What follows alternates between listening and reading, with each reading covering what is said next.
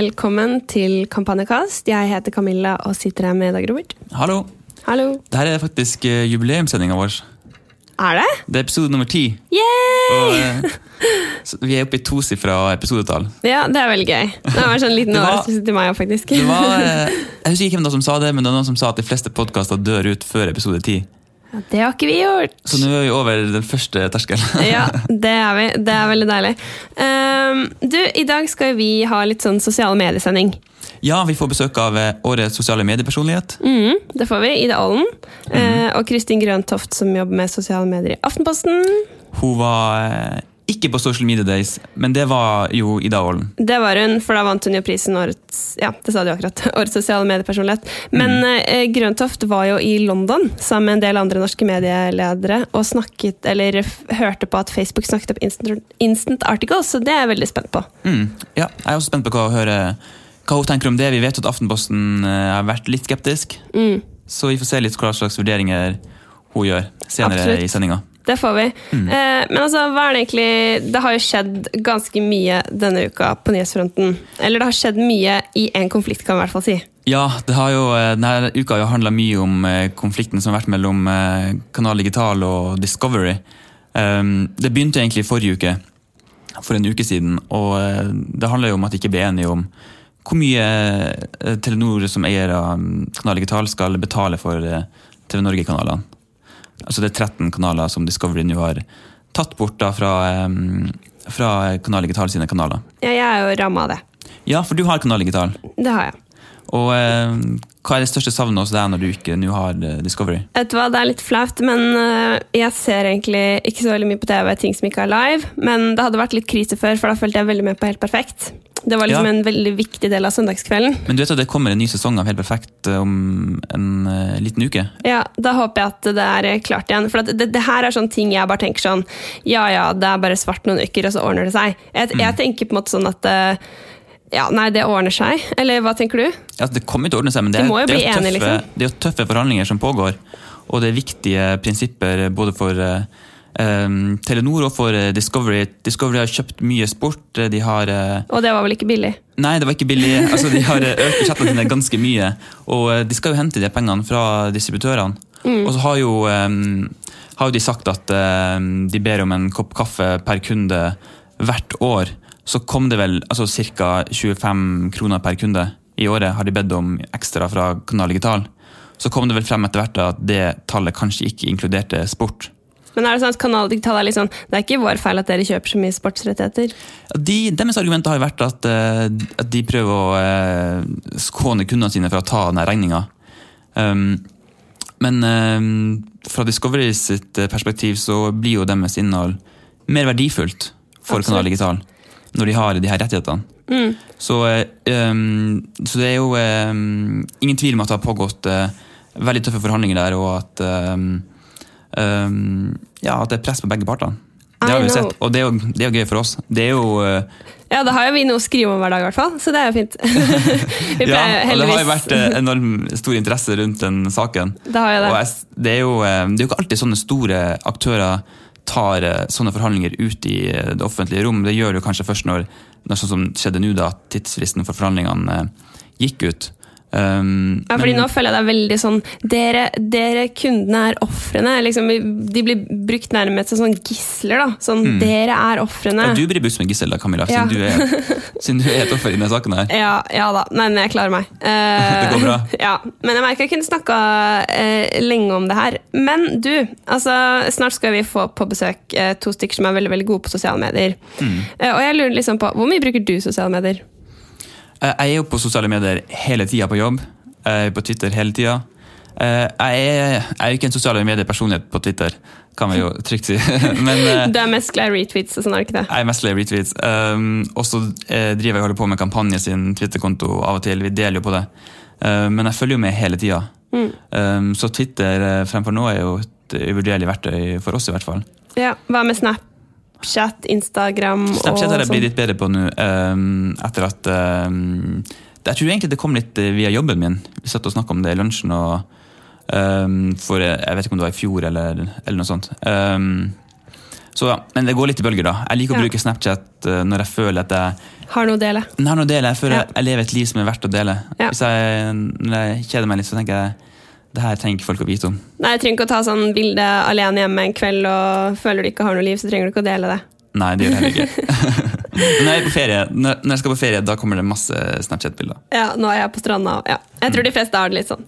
Mm. Det blir veldig spennende å høre hvordan gjestene våre også bruker sosiale medier. De er snart på plass.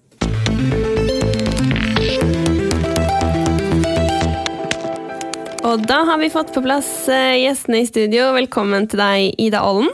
Tusen takk. Du er rådgiver i Netlife Research, og så er du forfatter. Har skrevet en kort bok om sosiale medier, som kom i 2012, og sosiale medier, som kom i 2015. Hvorfor måtte du skrive en lengre bok om sosiale medier? Ja, da jeg skrev den eh, første boka i eh, 2012, så var det jo egentlig ganske begrensa hvor mye forskning som var på sosiale medier. Så en del temaer fikk jeg egentlig ikke skrevet noen ting om, for det var egentlig ikke noe så veldig mye fornuftig å si om det hvis ikke det bare skulle være synsing og anekdoter. Eh, Men eh, de siste årene så har det skjedd veldig mye på forskningen, så det var mulig å si veldig mye mer om flere temaer da, som jeg lurte på, og som jeg også visste at andre folk eh, lurte på. Så da tenkte jeg det var på tide å si noen ting om det også. Eh, vi har jo med oss en gjest eh, til i studio, og det er deg, Kristin Grøntoft. Hei, hei. Hei, du jobber med sosiale medier i Aftenposten. Ja. Eh, og jeg lurte litt på, Var du på Social Media Days eh, denne uka, eller? Det var jeg faktisk ikke. Skulle selvfølgelig veldig gjerne vært der for å få alle de siste oppdateringene. Mm. Ja, for eh, jeg var jo der, eh, og fikk eh, med meg at eh, du, Ida, vant prisen Årets sosiale medier-personlighet. Eh, en av de gjeveste prisene, sånn jeg har forstått det, i eh, SoMe-eliten. Eh, altså, hva tenkte du da du vant? For å være helt ærlig så var jeg ganske overraska. Jeg så ikke helt det komme. Og så er det noen som har sagt nei, nå er du bare forfengelig siden du sier det. Hvis du har skrevet to bøker om sosiale medier, og så syns du det er rart at det har noe med deg å gjøre. Men øhm, det er vel kanskje litt at jeg har aldri vært på Social Media Days-konferansen. Jeg var ikke egentlig det i år heller. Og egentlig bare fordi mye av det handler jo Veldig mye av den konferansen og det store fagmiljøet, bransjen, handler om markedsføring og sosiale medier. Man sier det handler om sosiale medier, men det er jo veldig ofte markedsføring og sosiale medier, og det kan ikke egentlig jeg så veldig mye om. Markedsføring. Men du var der til å ta imot prisen. ja, jeg hadde fått noen oppfordringer til å komme, så da gjorde jeg som jeg fikk beskjed om. Men jeg tenkte kanskje jeg bare var nominert. da. Ja, for at uh, Juryen sa jo blant annet uh, årets sosiale mediepersonlighet eh, har vært en av veldig få som har klart å løfte sosiale medier som en akademisk disiplin i året som har gått. Vinneren er en soleklar kandidat til prisen fordi dette feltet trenger talspersoner som kan sette det inn i en historisk kontekst. Og Det syns jeg var veldig interessant, fordi jeg føler Facebook på en måte kom i går. altså Det gjorde jo ikke det, men en historisk kontekst. Hva, hva, hva tenker du om den begrunnelsen? f.eks.?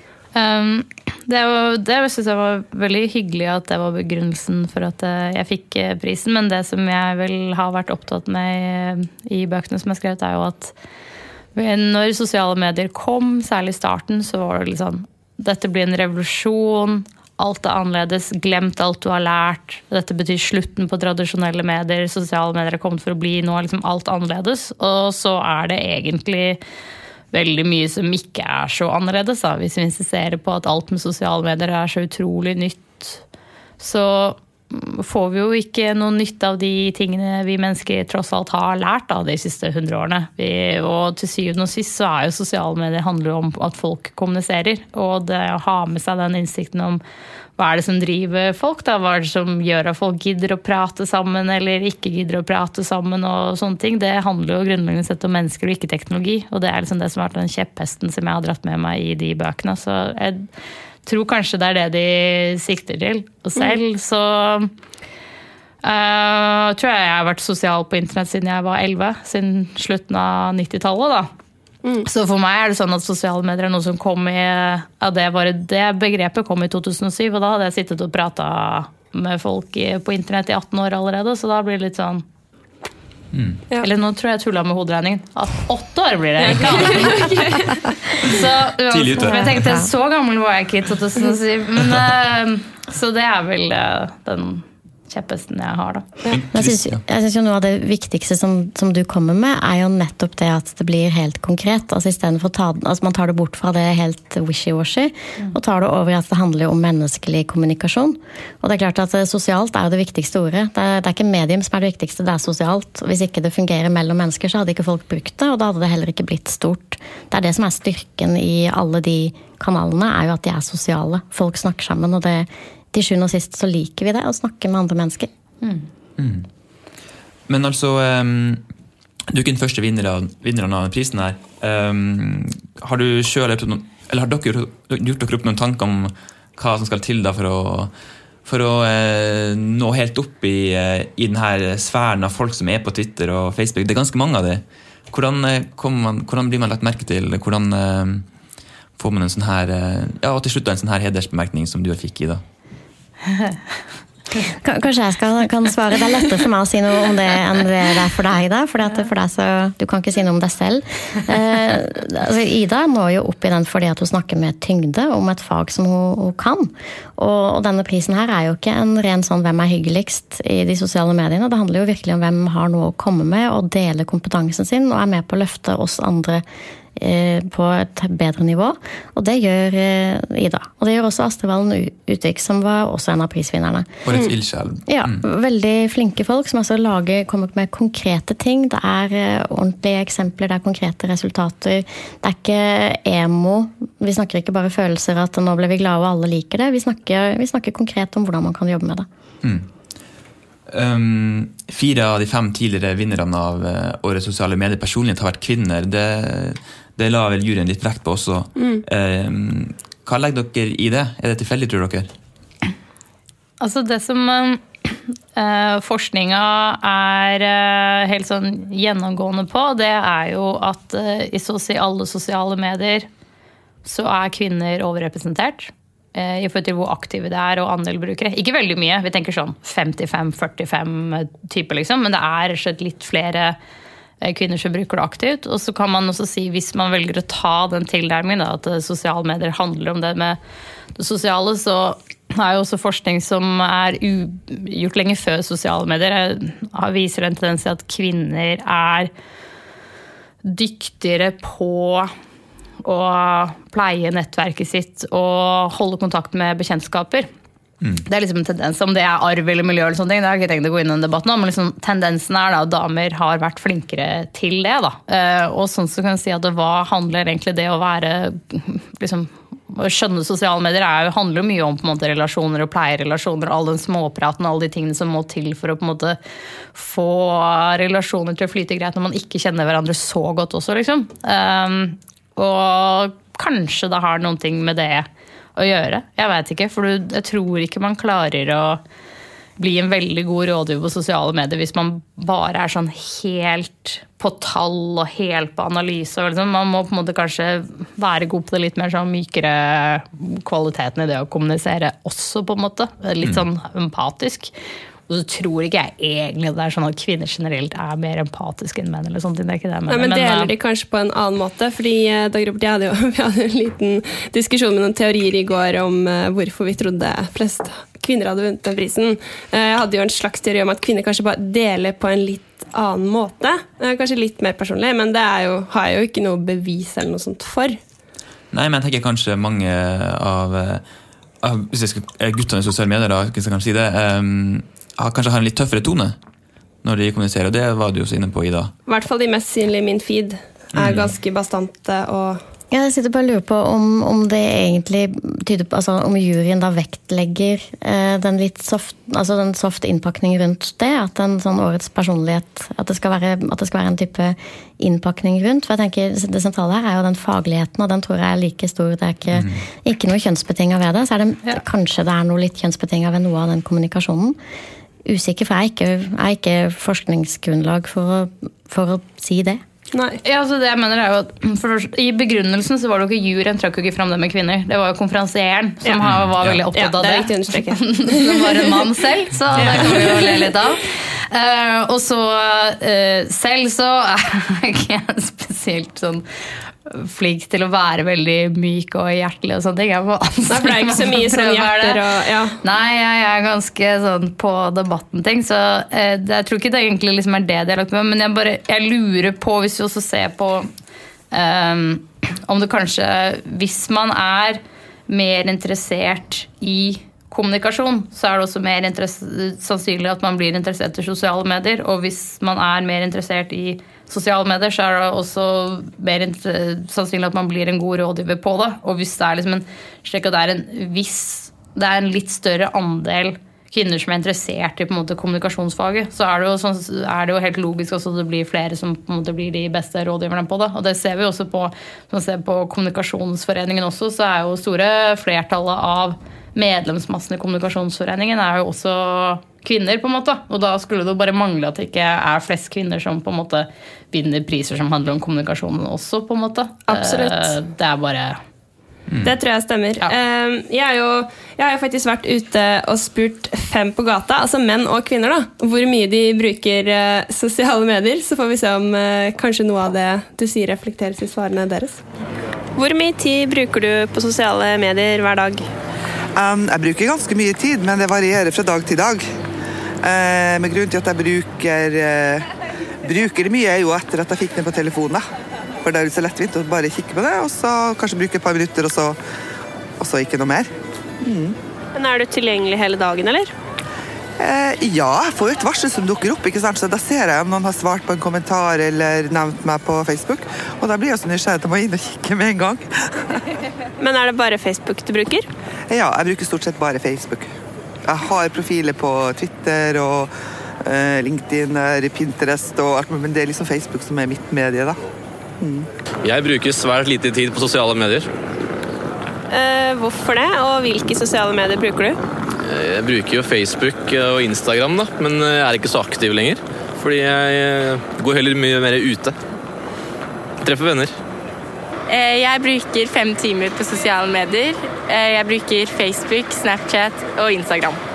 Hva er det du gjør der, og hva bruker du mest? Jeg bruker mest Instagram, og da deler jeg, deler jeg bildene mine og ja, liker kjendiser sine bilder og sånn. Hvilke kjendiser er det kult å følge, da? Kim Kardashian og dem. Eh, Jeg bruker ca. seks timer på sosiale medier hver dag. Jeg bruker eh, Messenger, Facebook, Instagram, Snapchat og Vine. Jeg bruker eh, mest tid på Messenger og Snapchat. Er det bilder eller chatting det går i? Eh, Mest chatting. Jeg er ikke på sosiale medier. Ingen, og hvorfor ikke? Nei, Jeg har ikke interesse av det. Jeg jeg er så imponert over de som har talt opp hvor mange timer de bruker på sosiale medier. Fem timer, seks timer. Jeg er mest imponert, feil, jeg er mest imponert over dere som klarte å finne en som ikke var på sosiale medier. Hvor lang tid brukte dere på det? Nei, altså vet du hva, jeg bare Nei, Det blir kanskje litt sykt å si at jeg bare, jeg bare så det på han, men jeg bare gjorde det. Og så bare sa jeg bruker du sosiale medier. Nei, å ja. Men disse SSB sine tall, så er det jo bare um, Så er det vel sånn 60-70% av den norske befolkningen som har tilgang på internett, som sier at de er innom sosiale medier på en gjennomsnittsdag. Så, sånn sett så sier Det er jo 30% av befolkningen da, som sier at det gjør jeg ikke på en typisk dag. Og da, hvis folk kanskje har en konto med innom en gang i måneden eller en gang så i uka, så kan det godt hende at man sier nei, det bruker jeg ikke. liksom. Selv om Men han jeg har hadde en konto. Han ikke, jo- ha, sånn, altså, han ville ikke ha sosiale medier. Nei, nei, men det er ikke så vanskelig å finne dem. Det er jo 30% av befolkningen. De bare roper ikke så høyt av det. Men du mener de som sa de brukte fem-seks timer, de tok feil? Ja, eller i hvert fall de eksperimentene som man har gjort, hvor man både har spurt folk hvor mye tid de bruker, og så har du også dat sånne data som trekker hvor lang tid folk faktisk er inne på det. Viser at eh, folk er helt håpløse på å estimere Ja. sin egen tidsbruk. Men estimerer de da for mye eller for lite? Det For er det mye. interessante. ja. faktisk. Eller for lite. Det er liksom ikke så tydelige tendenser. fordi det er noen ting med at når folk er innom gjennom hele dagen og sjekker, liksom, så tar ikke egentlig hver gang man sjekker, tar ikke egentlig så lang tid. Eh, men på den annen side når folk sitter sånn og surfer litt rundt, så går det mye mer tid enn de tror igjen. ikke sant? Så det Mm, Man kan ikke stole på Man kan ikke stole på data om tidsbruk. Man kan ikke stole på Hvis man spør mer sånn om vaner, om du eh, Hvor ofte det sjekker du, så kan man nok få ganske riktige svar. på en måte, og Er du alltid logga på, eller har du på notifications? Så det gir liksom mer realistiske data enn å spørre tidsbruk. da. Men de var nok litt unge, så jeg tror, det jeg tror eh, de mener, er jo kanskje at de er tilgjengelige hele tiden. At de bruker det veldig mye og ser mye på mobilen. Men vi hadde jo en liten prat om det på kontoret i går også. For jeg sa at eh, vi journalister er jo på en måte, eller i hvert fall eh, hos oss, da, er jo mye på sosiale medier for å følge med hva som skjer, og om det dukker opp noen historier og sånn. Så jeg er jo tilgjengelig hele tida. Men jeg vil jo ikke si at jeg er på sosiale medier åtte timer. Fordi jeg sitter jo ikke og gjør ting der. Så jeg tror kanskje ikke de ordla seg helt sånn. Jeg tror det er det de mener, da. Ja, det er nettopp det. Så det er det som er problemet med sånn spørreundersøkelser og når man spør om de tingene, er at man vet ikke helt hva legger folk i det, og det er vanskelig å spørre om det på en måte som, hvor alle forstår spørsmålet på samme måte, og du får egentlig tall som du kan bruke til så veldig mye, da. Men, men, Men det er jo også interessant akkurat den eh, når man, når man da ikke er på de sosiale mediene, er man da midt imellom at man venter på et svar på noe, eller bare har gått for å hente noe, så går man inn igjen og tar en kikk. Det er noe med at Når man ser på TV, så går man på kjøkkenet, og så går man tilbake igjen. Og, og det får ikke noe utslag på TV-tittinga, mens på sosiale medier så vil skjermen bli svart. Du vil, du vil få et utslag på det, mens du mentalt fremdeles er kobla på. Altså jeg tror Vår påkobling, den, den viljen vår da, til alltid å følge med og alltid vite hva som skjer, den er ganske stor. Og så er det noen ganger hvor man vet at man er helt off og liksom ikke har sjekka og ikke har fulgt med. og, og sånt noe. Da er det alltid noen eh, kjipe overraskelser å få etterpå på hva som har skjedd. Men veldig ofte så er man jo mentalt egentlig alltid til stede. Jeg tror særlig journalister og kommunikasjonsrådgivere lider under den. Ja, for dere må vel være i norgestoppen på bruk av sosiale medier? Jeg har hatt noen ganger hvor jeg ikke har vært inne på en del timer, og det, kjennes, det kjentes godt da jeg begynte å gjøre det i ny og ne. Men altså, jeg har jo også hatt ganger hvor en er på Twitter hvert 20. minutt i ukevis og månedsvis omtrent. Så, så ja, vi er nok sikkert høyt oppe i bruk.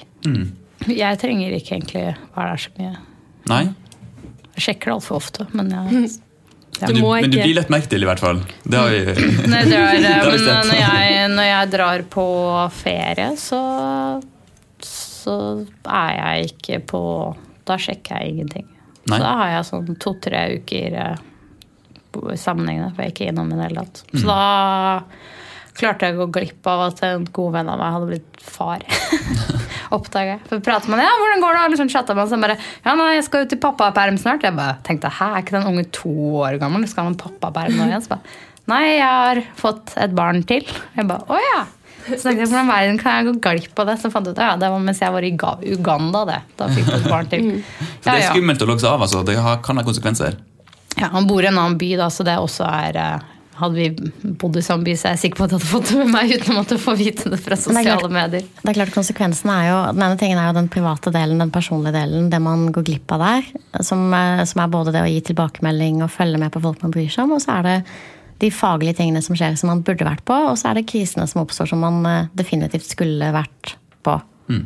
Men Kristin, altså, du, jobb, du har sosiale medier i stillingstittelen din. Mm. For de som ikke kjenner deg så godt, kan du si litt eh, om hva gjør du eh, i Aftenposten på Det sosiale medier? Ja, Det har vært veldig mye forskjellig. Akkurat nå så er jeg del av det som vi kaller den sosiale mediedesken. Der er vi fire stykker som jobber, med, jobber konkret med sosiale medier. Med å dele sakene våre, se hvordan ting fungerer, tilrettelegge for at sakene våre skal fungere best mulig. Så jeg jobber sammen med tre veldig flinke kolleger på det akkurat nå. Det er et prosjekt vi har.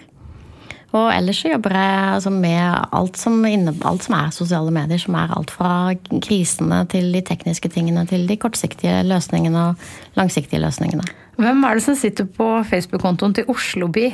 Er det, hvem er det? Jeg elsker Jeg, jeg, ingen jeg blir så De er veldig flinke. De er veldig flinke. Ja, men det skal jeg si til dem. Det er en fantastisk Kan gjerne eh, skryte litt av Anders og Christian. Og, ja, kjempe, kjempeflinke, de som sitter der. For, for hvor mye av trafikken til Aftenposten kommer fra Facebook? Eh, Jeg sjekka litt ekstra på det i går, og jeg ser at på det stedet som heter Similar Web, hvor alle sånne ting ligger ute ganske åpent, så står vi på ca. 20% og det er nok eh, representativt. Mm. Mm. har det stabilisert seg der, eller eh, vokser det fortsatt? Ja, det er vel, det er vel stabilt rundt eh, Altså der omkring. Mm. Mm. Hva med Twitter, da? Er det viktig for Aftenposten? Twitter er viktig for Aftenposten, ikke helt på samme måte.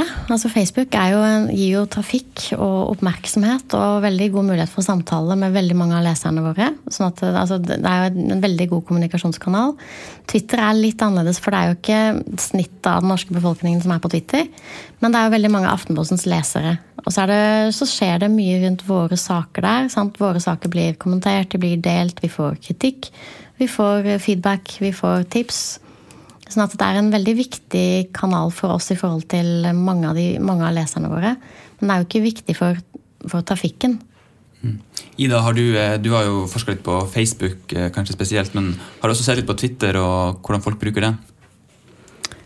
Ja, hvilken ende skal jeg begynne? Hva lurer du på? Nei, jeg lurer på, Når man følger med på Twitter, kanskje i nyhetsbildet, og ser på hvordan det går eh, på børsen, for eksempel, så får man inntrykk av at Twitter er litt, litt i krise. Tror du um, Det som vel er med Twitter, er jo, det ser vi også fra brukstallene i Norge, er jo De har aldri klart å få den samme type appellen som det Facebook har. Det er ikke like bred appell, men uh, i hvert fall i Norge så er jo uh, ukentlig bruk ligget ganske sånn jevnt på ca. 15% blant den eh, norske befolkningen de siste fire-fem årene. Mens på Facebook så har det svingt mellom 70 og 80 da, de siste fire årene. Så Facebook er jo mye større enn Twitter, men samtidig så virker det som du har en viss sånn stabil base som har en forkjærlighet for Twitter, og som har det på en måte som en del av liksom, tingene de bruker tid på. Men uh, hovedutfordringen for Twitter er vel kanskje litt mer at de sliter med hvordan de skal tjene penger og sånne type ting. da. Twitter sliter jo også med å rekruttere nye brukere. altså Terskelen for å bruke Twitter er, eh, er høyere. Det er et medium som folk ikke syns er like enkelt. Sant? Det, er, det har litt mer preg av den derre første gangen man går inn på skolediskoteket og er tolv år gammel og det er mørkt der inne, og man lurer på hallo, er det, her er, jeg, er det, er det noen her jeg kjenner? Altså Twitter er et litt vanskeligere medium å starte i, rett og slett. Det er en del ting de ikke har klart å løse. Og så tror jeg selv hvis man um, selv hvis man skjønner det, så er det noen ting med at det er ikke interessant for alle. For det er jo ikke så Det er ikke så velegna til å på en måte følge med på hvordan går det med slekt og venner. Det ville det liksom aldri funka så veldig bra for. Og veldig mange Og den er liksom interessant hvis du har hvis du har litt den der nyhetshungeren, det være seg fordi at du er sykt opptatt av Rihanna eller på en måte um, presidentvalgkampen i USA eller på en måte den fotballstjernen, så er det gøy for de små på en måte bitene av informasjon er noen ting du elsker. Men det er jo ikke alle som på en måte har temaer eller ting som de er interessert i å bli oppdatert på hele tiden. Det er, liksom, det er en litt mer nerdete ting å ville ha enn bare det å si 'Å, der er nevøen min så flink han er til å bygge Duplo', liksom. Det er Twitter er flere jo- folk som er interessert i det, rett og slett. Twitter er jo helt, eh, helt faglig for veldig mange av oss. Det er jo helt fritt for barnebilder og fritt for den type private statusoppdateringer. Og jeg tenker Twitter er en, for meg i hvert fall en veldig viktig kanal på, på faglig input. På hva skjer, ikke minst på nyheter og nylanseringer og breaking ting som ikke kommer på Facebook på samme måte. Det er jeg helt enig med deg i, jeg, men jeg føler også at eh, der, der er det mer sånn det er det man deler der. Hvis jeg skulle delt alt jeg deler på Twitter på Facebook, så hadde jeg bare spamma folk i Ja. med nyhetssaker og litt sånn Ja. nerdete ting, og det føler jeg ikke at jeg kan gjøre til de vennene. I hvert fall ikke alt, da. En måte man har eh, prøvd å liksom tenke på sjangre rundt sosiale medier innen sånn akademia, er jo å snakke om forskjellen mellom sånn eh, personlige nettverk og interessebaserte nettverk. Så Facebook i større og større grad blir jo på en måte en slags sånn speiling og, eh, av egentlig alle folka du på en eller annen måte forholder deg til. Da, ikke sant? Om det er liksom, etter hvert så havner kollegaene der og bekjente og venner og ekskjæreste og alle mulige type sånn, mens Eh, Twitter er jo et eksempel på et sosialt medium som først og fremst er liksom interessebasert. Eh, Du følger ikke folk fordi du liker dem, men fordi du vil følge med på det de har Ja. å si. Og, ikke og lignende har du også sånne ting som Pinterest fungerer også ut ifra den samme modellen, og egentlig også YouTube og veldig mange av de andre sosiale mediene. Og det er vel kanskje også derfor jeg tror at ting som Twitter kan sameksistere med Facebook. da, Fordi at de prøver ikke å erstatte på en måte det å være en sånn speiling av hele nettverket ditt, men være en måte å la deg følge med på de tingene du er interessert i. Men sånn så for noen så er jo da kanskje Pinterest et mer interessant sted å være enn Twitter, f.eks. Hvis det du nerder på er liksom Sjekk disse sykt fine kobberfargede lampene, liksom, og det er det jeg vil bruke liksom. Men de liker kanskje. Instagram også, for eksempel. Da. Ja. Og pluss at dette, er jo, at dette er nettverk som ikke forutsetter en gjensidig følging. Ikke sant? Og det er klart at Facebook har noe av det samme. Du kan følge nyhetssteder og følge personer, men Facebook har en mye større grad av gjensidighet. Og da oppstår det jo også et mye mer personlig rom. Ja. Men la oss snakke litt, eh, litt mer om Facebook, fordi at eh, der skjer det veldig spennende ting om tida. Um, Aftenposten blant annet var vel med på det her møtet i, eh, som var i London forrige uke. Jeg hadde gleden av å være på det på møtet i London. Du var der, ja. Jeg var der, ja da. Så du har møtt Facebook-toppene. Jeg har møtt de som var der. Det var et, det var et veldig hyggelig møte. Fra ca. ni til ca. fire-fem. Et langt møte. ja, det var, en, det var jo en lang dag. Det var jo en seminardag eller en presentasjonsdag. For Fortell litt om hva dere ble presentert for der. Der, eh, vi, der ble det snakka mye om eh, Facebooks policy, og det ble snakka om eh, instant articles, Instagram um, Ja. For Instant Articles det er det her, denne publiseringsplattformen som Facebook har lansert, som gjør at mediene kan publisere uh, sakene sine rett på Facebook. ja. Det gjør at uh, sida laster litt kjappere. Um, det ser kanskje litt bedre ut. Um, Annonsesalget blir vel litt annerledes. ja, altså de, Du kan selge annonser der, mediene kan selge, selge annonser der sjøl, eller, de kan få- eller Facebook kan gjøre det for dem Ja. mot Det, en er to, cut. det er to muligheter, sånn som Facebook har lagt opp. Og den ene muligheten er at man selger annonsene sine selv videre på omtrent vanlig måte, med litt teknisk tilpassing. Og den andre muligheten er at man overlater annonsesalget til Facebook og får en cut av, av den inntekten. Altså at man eh, bruker det som heter audience network hos Facebook. Hva er ditt inntrykk da etter å ha vært på det møtet? Er det fristende? Det er to forskjellige spørsmål, om det er fristende og hva som er inntrykket mitt. Uh, inntrykket mitt Dette er jo, det er jo et eh, veldig flott produkt, og det er godt tenkt av Facebook. Og det ser fint ut, og det er veldig lett å bruke. Veldig mobilt. Og så er det ikke det samme som at en umiddelbart skal ta det i bruk. Sant? Men det er klart at det, det er veldig godt, det er en god innovasjon fra Facebook. Men også, ja, Sjefredaktør i Aftenposten Esp- Espen Egil Hansen sa jo i Klassekampen denne uka at eh, Aftenposten kommer ikke til å være først i køen for å prøve instant articles. Eh, Deler du det synet, og hvorfor eller hvorfor ikke? Ja, jeg deler, jeg deler det synet fordi at det er foreløpig flere uløste ting med instant articles. Og den ene tingen er jo kanskje den viktigste tingen for oss, som er at det det er ikke umiddelbart lett å se hvordan vi kombinerer det med forretningsmodellen vår. Aftenposten lever jo av abonnement og annonser. Og abonnementsbiten er vanskelig. Facebook er allergiske mot alt som skaper friksjon. Og det er fullt forståelig, for det er det som er bra for brukerne. Men vi er nødt til å finne løsninger som tar, tar vare på den modellen som vi faktisk også lever av.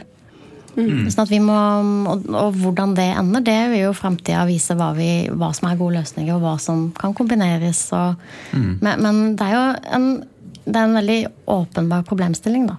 Ja, ikke sant? Fordi at eh, ikke bare lanserer Facebook eh, det her, denne, det her produktet her som eh, jo tjener Facebook også. De lanserer også eh, nye annonseformater som går i direkte konkurranse med mediehusene sine satsing på native advertising. Sånn som vi har sett på VG og VG Familieliv. Det samarbeidet de hadde med Rema 1000. Nå har Facebook lansert Facebook Canvas, som eh, er et eh, lignende annonseformat. Mm. Ja, det Så det et virker litt som de går. Det er et veldig likt annonseformat. altså det, Rent sånn teknisk så minner det jo egentlig en del om Instant Articles. Som også, som i sin tur igjen kan minne litt om native video. Som, alt, som handler om at alle formatene overføres altså til Facebook. Man leser det på Facebook og slipper, slipper å gå ut av Facebook. Altså Så brukeren eh, slipper den friksjonen. Mm. Men så den invitasjonen fra Facebook for meg virker litt sånn tvetydig, da, for de inviterer mediene inn, og så går de inn og tar, eh, tar eh, en del av markedet deres samtidig. Hva Bør mediehusene være enda mer bekymra enn de er? jeg, jeg, jeg tror det er vanskelig å si at mediene skal være mer bekymra enn de er. For alle som lever i medievirkeligheten omtrent hvor som helst i verden, har vært bekymra en god stund. Det er jo slik at dette er problemstillinger som man har tenkt på lenge. Selv om det ennå ikke er løst. Så, så større bekymring tror jeg ikke jeg tror, jeg tror ikke vi skal være mer bekymra enn vi allerede er, for det er vi. Så er spørsmålet hvordan vi løser ting fremover. Og nå har Facebook kommet med noen nye muligheter. Det er del av den verktøykassa som Facebook tilbyr. Og Facebook er jo en fantastisk oppfinnelse. Jeg bruker det jo kontinuerlig og elsker det. Eh, Så er det jo allikevel sånn at det er ikke sikkert at vi skal ta i bruk alle verktøyene med en gang. Mm. Ida, hva tenker du? Eh, Facebook, er de en bedre venn, eller er det en, er det en fiende? Jeg tror det er veldig bra at eh, mediehusene holder litt igjen, og at de er kritiske og at de utfordrer Facebook, sånn som jeg har hatt inntrykk av at de gjør. Fordi det er noe med at Facebook er jo et veldig veldig teknologidrevet selskap. Det er på en måte ingeniører som styrer Facebook og har på en måte den måten å eh, tenke på. Og det er veldig tydelig at Instant Articles er et produkt som er utviklet først og fremst med tanke på fart. Og det gir jo veldig mening, det, men du har jo også liksom hørt sånne episoder om at ok, man publiserer en artikkel, og så skriver man noen ting som ikke burde skrives som må rettes opp. Så er problemet at eh, når den artikkelen er delt ut, selv om de har rettet det opp, så er den pga. teknologien de bruker for at det skal gå fort, så får folk fortsatt den første versjonen av teksten som mediehuset da skal være ansvarlig for å ha rettet på sånne typer problemer. Som hvis du er en ingeniør som tenker at det skal gå fort som mulig, så er du ikke vant til de type utfordringer. Og så har du også noen ting med hva som de tillater publiseres eller ikke. Ehm, dette er jo ikke et medius, men ta eksempel eh, Kreftforeningen, som jeg har jobba mye med. Hvert år så publiserer de jo videoen som er 'Slik undersøker du brystene dine', sånn at du kan oppdage selv om du har brystkreft. Og hvert år så fjerner Facebook den, fordi det er en pupp. Og det kan vi ikke ha. Og den videoen den handler om hvordan kan du undersøke brystene dine, sånn at du kan tidlig selv finne ut om kanskje du har brystkreft, så du ikke skal dø av kreft. Og det syns Facebook er umoralsk. Det kan ikke de ha på Facebook. Og det er noe med at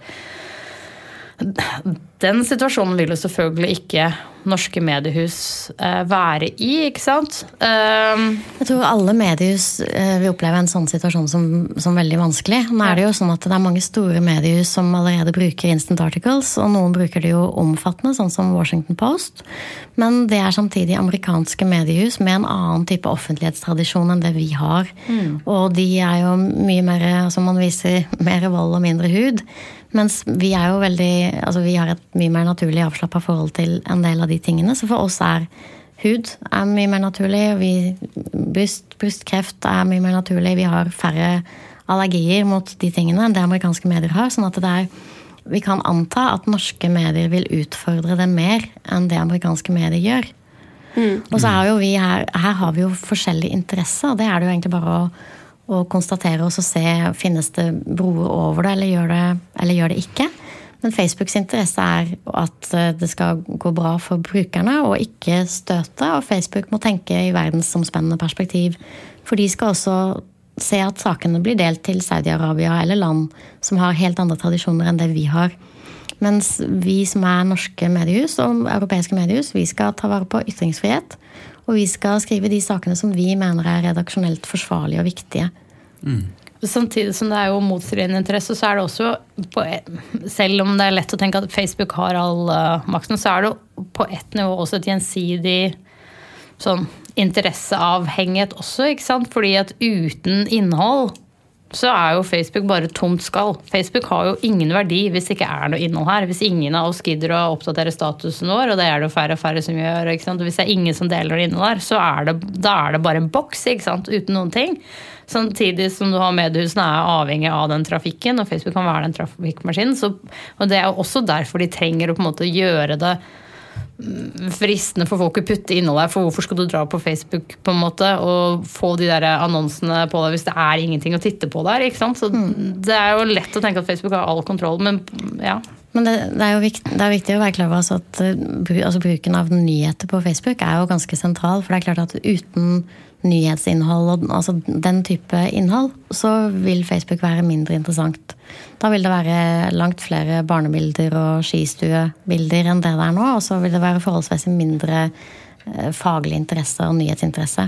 Så er det klart at noe av det kan erstattes av, av de ordentlige nerdene, på en måte, og ikke minst mange flinke bloggere og mange andre måter å produsere innhold på. Det er veldig mange dyktige innholdsprodusenter der ute.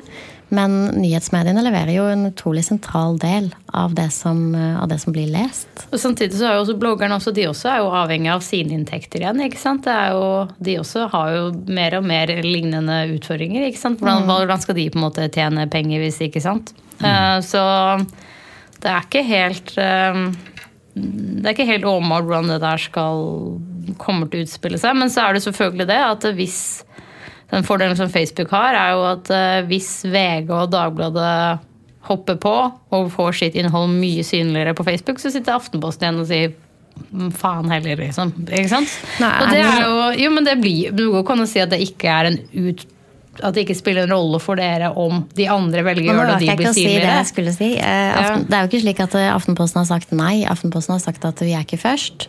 Og nå vet vi allerede at Dagbladet er først. Og det er jo en, eh, det er en flott ting også for alle andre på mange måter at Dagbladet har valgt å gå inn.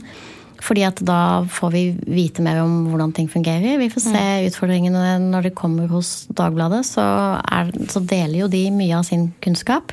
Sånn at vi lærer jo alle av det Dagbladet gjør nå. Og, og det er ikke For oss er det viktig at når, at når vi bestemmer om en skal gå inn i det eller ikke gå inn i det altså Instant Articles er jo fortsatt i beta fra Facebook, så det er jo ikke et produkt som er ferdigstilt. Og, og hvis vi går inn i det, så, så må det være gode vurderinger på, på hva som er bra for brukerne våre med det. Det må ikke være en emo-opplevelse av at vi eh, nå må vi for alle andre må, altså den type en panikkreaksjon. Det må være en, en god analyse av hvorfor det verktøyet. For vi bruker jo Facebooks verktøy masse. Mm. Så dette er jo bare ett av de verktøyene, og da, hvor vi foreløpig sier at eh, vi er, ikke, vi er ikke først i den køen. Det blir, ja, det blir veldig spennende å se om eh, Aftenposten også kaster seg på. Vi får vel se det første fra Dagbladet sommeren eh, Før sommeren, ja. 2016. Mm. Men eh, jeg må bare si tusen takk for at eh, dere kom Da, og var bare for hos oss. legge til, Dagbladet er jo ute allerede med Instant Ja. Articles. Ok, Da får vi følge med. Da får vi søke opp den. da er det det. Siste jeg fikk med av sommeren. Men ok, men uansett, tusen takk for at dere kom. Takk for for at vi fikk komme. Produsert av Rubicon Radio.